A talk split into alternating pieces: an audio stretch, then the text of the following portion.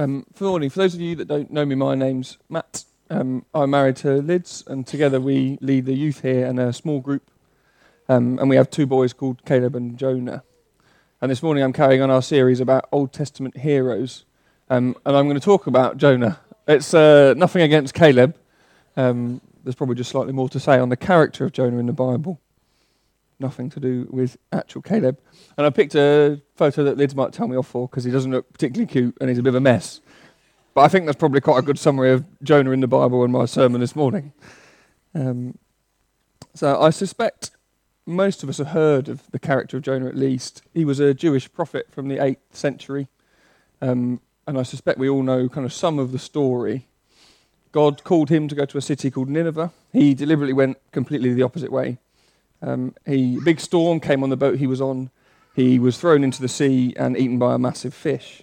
The fish spat him out in the right direction. He then reluctantly went to Nineveh um, and preached the gospel as God told him to, which I, most of us potentially are familiar with that story.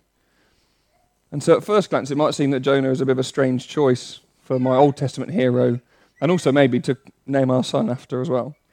Um, because it, it's a bit of a children's story in the Bible, and one where the character of Jonah, we know much more about his flaws and his wrongdoings than any of his positive, which I think a lot of other Old Testament prophets, you sort of you hear about the really good stuff and then you look a bit deeper and you find out they were kind of just like us underneath anyway. Um, but this morning I'm here to fight Jonah's corner um, and pick out two lessons today that we can learn from his life. And as I hope you agree by the end, Jonah's very easy to learn from because he is just like us. Um, but he was also called to go and preach the gospel to everybody, not just the Jewish nation. Um, and he makes all the same mistakes that we do, which is quite encouraging in a way. Um, in preparing for this, I've reread a really, really good book called The Prodigal Prophet by Tim Keller. It's only quite short, um, but that's all about Jonah, and it, I'd really recommend it. Um, the thing I've struggled with most is kind of narrowing down loads of the great stuff he says and picking what not to say. Um, before we get into it, I'll just pray. Father, I thank you so much for Jonah. I thank you for the account of his life and that you still speak to us today through people that lived thousands of years ago.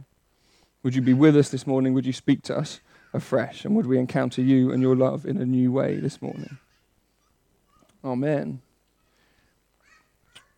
First of all, I think if you haven't read the book of Jonah recently, I'd absolutely recommend that you do. It's prob- I think it's the second shortest book in the Bible. Take you about 15 minutes. Um, so if I start to ramble, feel free to make a start this morning. Um, but also, for those of you in small groups, there might be a couple of rogue questions on bits of the book I haven't talked about this morning. So you've got a bit of homework to read it before Wednesday. Um, the book is written in a very distinctive style with um, like a very kind of poetic structure. It divides exactly into two halves, two chapters and two chapters, with the same three key themes that are even kind of represented down to verse numbers, which is quite impressive given that when it was written it didn't have chapters or verse numbers, but the, the structure is quite impressive and was very deliberate.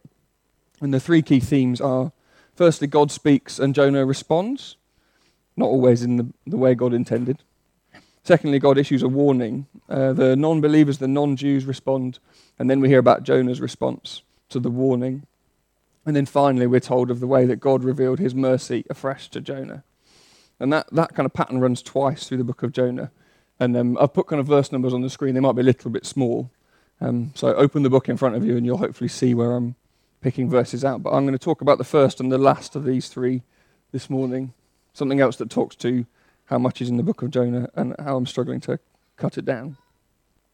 So to start with, let's look at how God speaks and Jonah responds. Right at the beginning of chapter 1, and again, this is the part we might be familiar with, God asked Jonah to go to Nineveh. Jonah didn't really want to go. Instead, he got on a boat to Tarshish, which was literally the opposite end of the world as far as the Jews knew at that time. At first reading, we probably think he was a bit of a coward, he was a bit scared. I suspect many of us already knew that about Jonah and thought that if we'd heard the voice of God, we assume because he's an Old Testament prophet, it was a booming voice, but we, nothing tells us that. But we assume that if we heard the voice of God telling us to go somewhere, we'd be all over it. That's quite easy. That's quite an easy thing to do, it would seem. But context is really important here. Firstly, to go to anywhere was completely unprecedented. I think there were two or three Old Testament prophets before the time of Jonah that had been given words about other nations and races and people, but no one had ever been called to go outside of the Jewish nation and preach the gospel to anyone else. The Jews were God's holy nation, they were God's people. No one else at that point was saved. No one else at that point would have had anything to do with God. They would have had their own gods and their own systems. So it would have seemed bizarre to Jonah to go outside and to, to speak about God. But God's request was a foreshadow of what Jesus was coming to do. And Jesus calls himself the new Jonah at one point in one of the Gospels. Jonah was a representation that the relationship with God will be opened up to all people, to the least and the lost across the world. And the Ninevites were definitely among the least. This definitely wasn't a holiday for Jonah. He wasn't being called to plant a new vineyard church in the Bahamas. God had asked Jonah to go to possibly the most violent and cruel nation that have ever been on earth. Nineveh was the largest city in the Assyrian Empire. At one point, it was also the largest city on earth. The Assyrians were full on enemies of the Jews, and a Jew found preaching in their capital city faced almost certain torture and death. The Assyrians were and still are among historians famous for boasting not just about military victories, but on the torture inflicted on their victims after those battles were won. There are drawings found from the Assyrian time of kings gloating about skinning people and hanging their skins around the inside of city walls. They would behead people and put their heads on spikes and make their families parade around the city with their families' heads. And Jonah would have known absolutely all of this, and he would have been terrified for his life. This wasn't just Jonah not fancying going somewhere a bit far away. Jonah would have also known that historically, when God called people to repentance or to change, they usually did and were reconciled with him. And that would have been something Jonah wouldn't have wanted or understood for the Ninevites. That coming together and becoming good and being fight, like Jonah would have wanted justice and punishment for these people. Somewhere around the time of Jonah, the Assyrian Empire also invaded half of Israel. So it might have been, if that was before the time of Jonah, it's not, kind of dates are not exact. But they would have been very personal for Jonah that, that these people have come against the Israelites and the Jews, and therefore they would have read that as coming against God. Verses 3 and 4 say that Jonah rose to flee to Tarshish from the presence of the Lord. He went down to Joppa and found a ship going to Tarshish. So he paid the fare and went down into it to go with them to Tarshish, away from the presence of the Lord.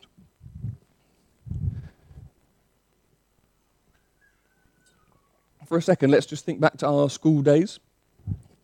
And I suspect most of us probably did something silly or funny with our friends because it seemed like a good idea at the time. And when the inevitable discipline came from our parents or teachers, we might have said, "Oh, someone. It was it was his idea. I did it because he said." Either because we thought that might reduce our guilt, or because we actually did do it to impress that person. And, uh, and at some point, I'm sure we've all had parents or teachers quickly retort, "Well, if that person told you to jump off a cliff, would you do it?" Which is always kind of slightly ludicrous. And Lids and I always laugh when we use parenting phrases to Caleb and Jonah. These kind of cliches, they're a bit ridiculous, and you feel a bit pleased with yourself for a second, and then you but actually, how often do we actually genuinely do things just because people tell us to? Probably not very often. Generally, we probably agree that it would have been funny at the time. Or even now, we agree we wouldn't do things just because people said, most of the time. But I think there are a few, um, there are a few um, sort of counters to that. Like doctors, for example, you go to a doctor and you're not very well, and they tell you to take this little white pod with a bit of water, and that will make you better. Um, there's maybe a couple of us in the room who know a bit about that, but I wouldn't have a clue. Like, I take that all on complete trust that the doctor and the pharmacists know what they're doing, and these little white pods aren't just like sugar cubes. Like, why should that make any difference? It doesn't make any sense to me. Sometimes what God calls us to isn't easy to follow. We don't understand. We don't see the rationale. We don't know why whatever He's asking us to do should result in any good in anything for us, for anyone else, or even anything good for God. Sometimes it's, it's really bizarre. It doesn't necessarily make practical or even theological sense sometimes. But if we trust God and we trust that He's good, like we trust the doctors, we'll be more willing to do what He says without understanding, without explanation, and we won't run away like Jonah. I suspect we've all been there. We've all run away or avoided God in some measure. Whether we've heard Him speak directly to pray for someone or to do something or to go somewhere or to change a behavior or whether we've just despaired at the situation we find ourselves in, whether that's not being able to find the right job or the breakup of a romantic relationship or just feeling like we, we just haven't got enough money and why isn't God changing this?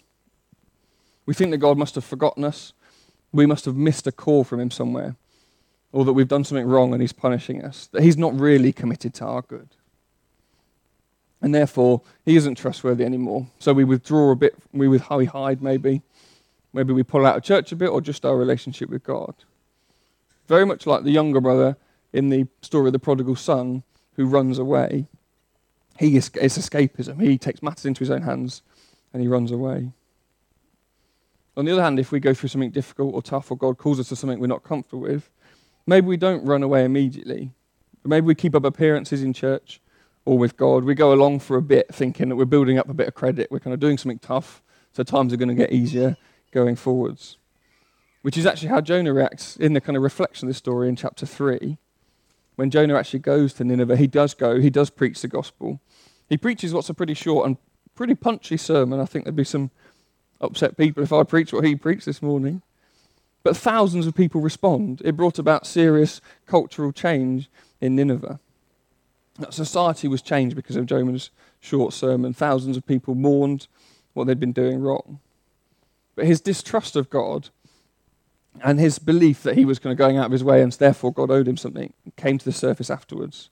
He exploded at God for saving the people of Nineveh. He was cross that God had shown them grace because he felt like he'd done his bit and now God needed to, to do his bit for Jonah. Which again is very similar to the older brother in the story of the prodigal son, if you're familiar with that.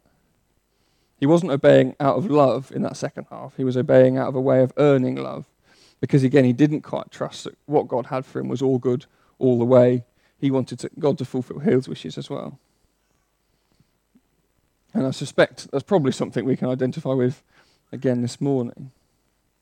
As Jonah was learning, oh, sorry, as Jonah was learning, when God speaks to us or leads us somewhere, sometimes it's hard to trust him, to remember that he's for us, that he wants the best for us, that he loves us in any situation. But what Jonah does learn, and we see his progression as kind of through the book, although it doesn't finish on a particularly high note, but he does move forwards through the book, is that we have a God who loves us and who pursues us.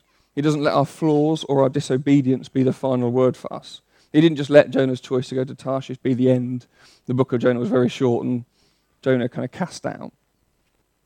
He pursued Jonah, he went after him. The second thing is that we need to continue to integrate God into our lives, regardless of how we're feeling. Jonah has constant conversations with God sometimes initiated by Him and sometimes initiated by God. But if we're not in that position of relationship with Him, that's more difficult to do. And thirdly, we need to remind ourselves of God's grace and His love for us. How often do we think about the fact that the God who spoke and the whole world just came into being has adopted us as sons and daughters and He loves us? Each and every one of us is greater than any temple ever built because God now dwells in us rather than in temples which is bonkers when we think about how we think about ourselves sometimes. On the theme of God's grace, I'll move on to kind of the third um, theme within Jonah, which is how God showed Jonah more and more and more of his grace as he went with him. In chapters 2 and 4, we see Jonah praying and talking with God. And, and kind of chapter 4 and chapter 2, he moves on showing a greater demonstration of God's grace. He's learning as we go through. And in chapter 2, Jonah had run away from God. He'd, um, been, in the, he'd been asleep in the boat. A big storm came. He was kind of thrown over the side. And God appointed a big fish to come and swallow him.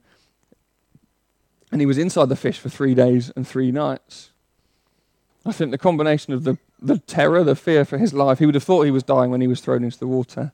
And then to be eaten by a fish, I mean, that's not giving you hope at that point, I would suspect. Also, the smell and the time on his own to reflect led to what seems like quite a dramatic conversion in the fish. In chapter 2, Jonah's praying, and the end of his prayer, verses 7 to 10, says, When my life was ebbing away, I remembered you, Lord, and my prayer rose to you, your holy temple. Those who cling to worthless idols turn away from God's love for them. But I, with shouts of grateful praise, will sacrifice to you.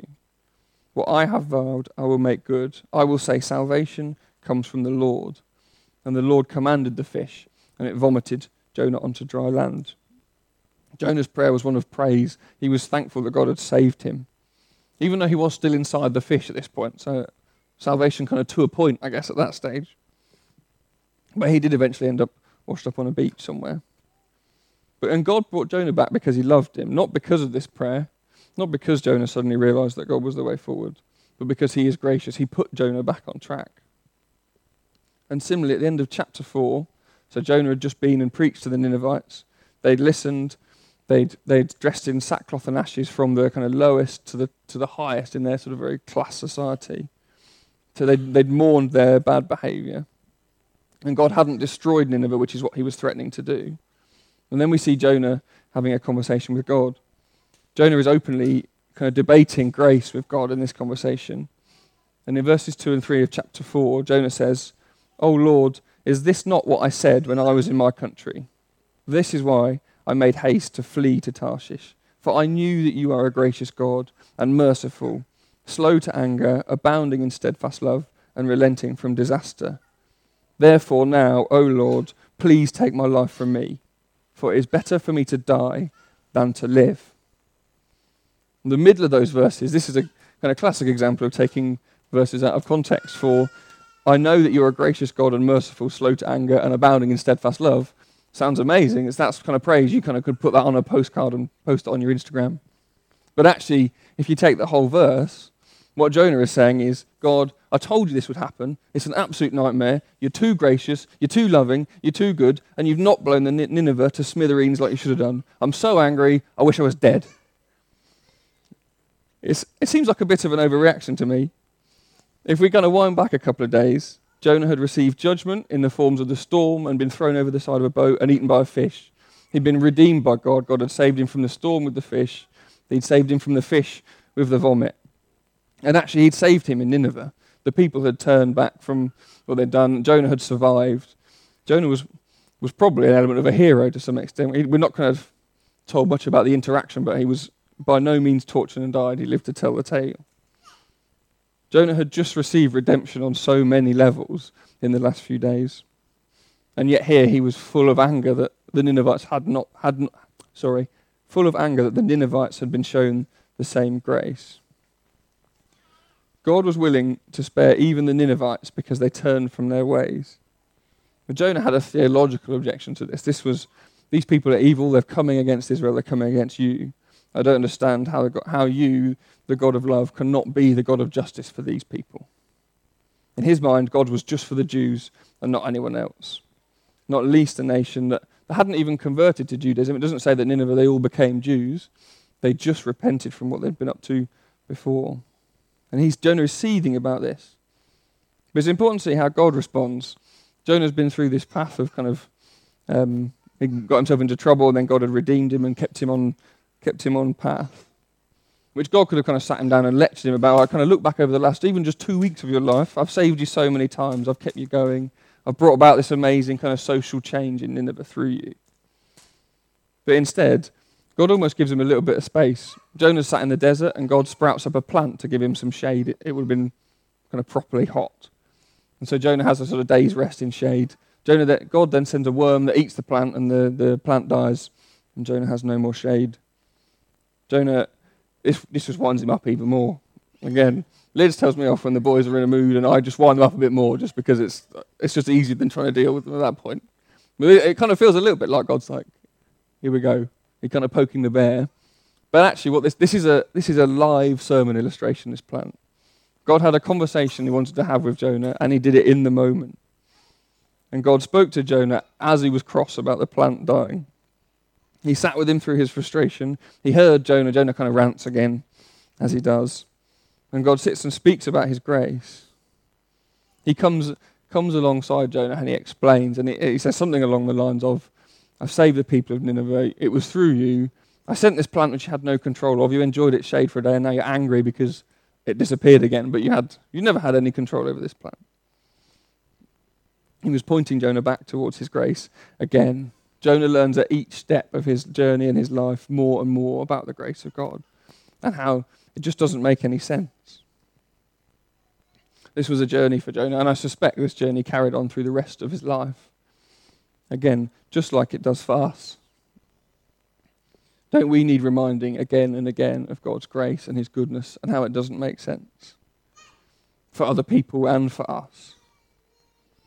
And doesn't that often happen when we're down, when life feels rubbish, when we feel a bit disenfranchised with God sometimes? He does something in us or, or through us or around us. And, and it's a reminder that He still loves us, that He still pursues us, that He's not in it because of what we're giving back to Him. We're not building up credit at all. We can take heart from the story of Jonah that we have a God that walks every day with us in our fleeing the opposite way or in our obedience. We can find grace in God in the most low times of our lives when we feel like the scenario in the life we're in is rubbish and this can't be God's plan. I must have missed something or God's not good anymore.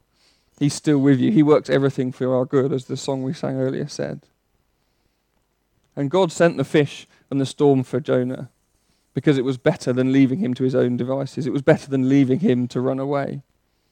He sent things that on their own would have been bad and horrible for Jonah to, to bring him back to God. Whatever the problem is, God solves it with his grace. It abolishes guilt forever, it brings us back to him. We may be filled with regret or living with a sense of failure about what we've done or where we are in our lives. But it doesn't matter. If we were a hundred times worse than how we are, our sins and our bad stuff wouldn't be a match for God's grace. The Ninevites weren't a match for God.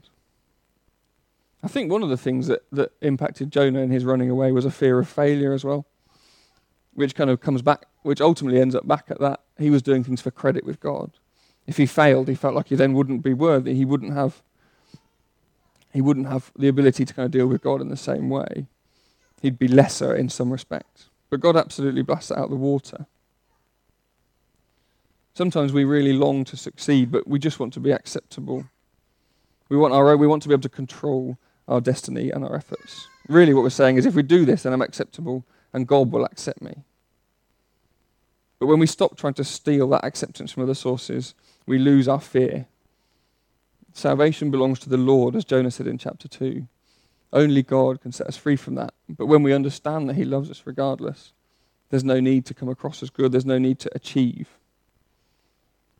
Which I think ultimately, the book of Jonah finishes with a question, and God asks him, like, Can you not see paraphrasing, but can you not see that I've kind of shown this grace to the Ninevites and I've shown you grace as well? Why should I not spare the Ninevites? And then it just ends. And if you, when you read the book this week as your homework, it's a bit of a cliffhanger, and you kind of think, oh, it's like a really straight. You feel like there's a page missing from the end of Jonah or a chapter missing. Um, it's a bit odd. But then, actually, why do we know so much about the book of Jonah? Why was the story ever passed on? Why did, he, why did anyone ever write it down? And the reason big is because Jonah must have told people. He was on his own through a lot of this. The sailors threw him over the side of the boat, and from that point, he was kind of on his own with God. He must have passed this story down. He must have thought it was important. And he must have put the, the emphasis on all his flaws and his wrongs and all that stuff. He could have portrayed this as, I saved all the Ninevites, full stop, miss out the fish and everything else. But because he encountered the power of God and his grace, in such an incredible way again and again through his life. He was changed. He knew he didn't have to be good, he didn't have to succeed, he didn't have to accomplish anything for him to be acceptable to anyone as a prophet or to God or to the Jews when he went back to his nation. He knew that God loved him and he was accepted. And he was going to mess up and be rubbish, but that's just who he was, and, and God loves him. And so, if the grace of God can change Jonah, who literally ran to the other end of the world, and wished he was dead because God forgave someone. It can definitely change us.